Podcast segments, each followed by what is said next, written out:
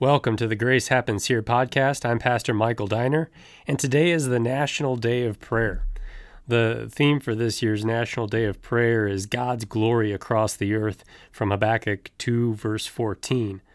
I think it's kind of fitting that uh, this year's theme comes from the book of Habakkuk because if you remember from a, a earlier episode on this podcast, uh, I call Habakkuk the pandemic prophet um, because there's a lot of application with what Habakkuk was going through in his time and, to what we're facing here and now with the the coronavirus and, and the pandemic uh, and all of its uh, effects on our lives.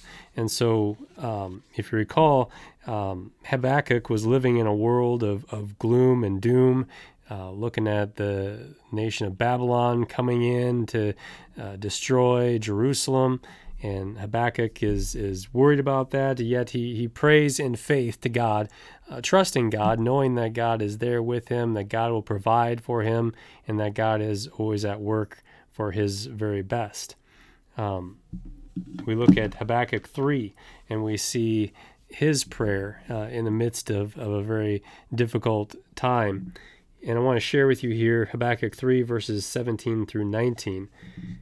There it says, Though the fig tree should not blossom, nor fruit be on the vines, the produce of the olive fail, and the fields yield no food, the flock be cut off from the fold, and there be no herd in the stalls, yet I will rejoice in the Lord. I will take joy in the God of my salvation. God the Lord is my strength. He makes my feet like the deer's, he makes me tread on my high places certainly it's a, a, a, comforting thing to look at Habakkuk and, and how he sees the, the trouble that surrounds him. Yet he says that uh, he will take joy in, in the Lord. He will take joy in, in the God of his salvation. Uh, he rejoices that the Lord is his strength, that the Lord is his help and certainly that's what we do uh, here as as a nation today on this national day of prayer. We lift up our, our concerns to the lord our worries our anxieties and we know that he hears our every prayer and that he promises to answer every prayer with what he knows to be for our very best. Um, certainly also we, we look at psalm 56 verse 9 that reminds us here the it says the very moment I call to you for a father's help, the tide of the battle turns and my enemies flee. The one thing I know, God is on my side.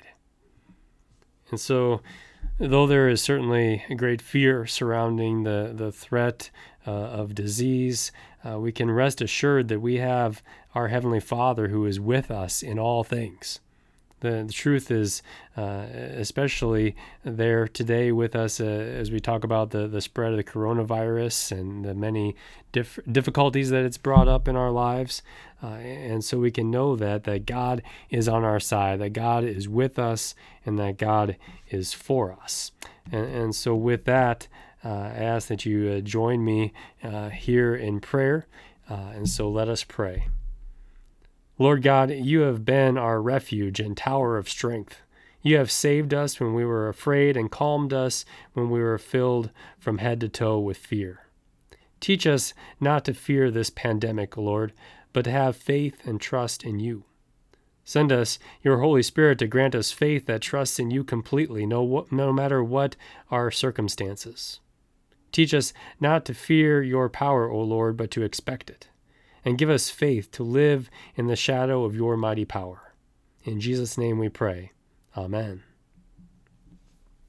Now, although the, the coming days and months will certainly uh, be full of its share of disappointments and, and difficulties and, and bad times, um, but the thing is, as followers of our Lord Jesus Christ, we can also look at the days and the months ahead and anticipate joy and anticipate personal growth and, and new opportunities, new opportunities to live out our faith and, and to give witness to the hope that is found in Christ alone. And so, the best thing, you know, really we can do now, especially uh, today, is to pray and not just to, to throw our hands in the air and give up after every uh, newscast uh, with negative news, um, but to rather uh, to return to the Lord in prayer and, and to know that uh, we can share with God everything that's on our hearts and minds and, and know that, that He hears us. And remember that prayer doesn't change our good and gracious God, but rather it changes us to be in line with His will and His ways.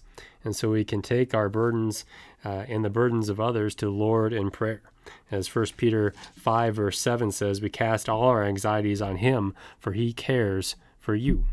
Uh, and that's the good news that we have on this National Day of Prayer is that uh, the Lord welcomes us to, to bring everything to Him in prayer, knowing that He cares for us, that He's for us, that He hears our prayer, and that He answers every prayer with what He knows to be for our very best. And so I encourage you uh, to, uh, especially on this National Day of Prayer, take everything to the Lord in prayer uh, and to know that He hears you and, and will answer your prayers with what He knows to be best.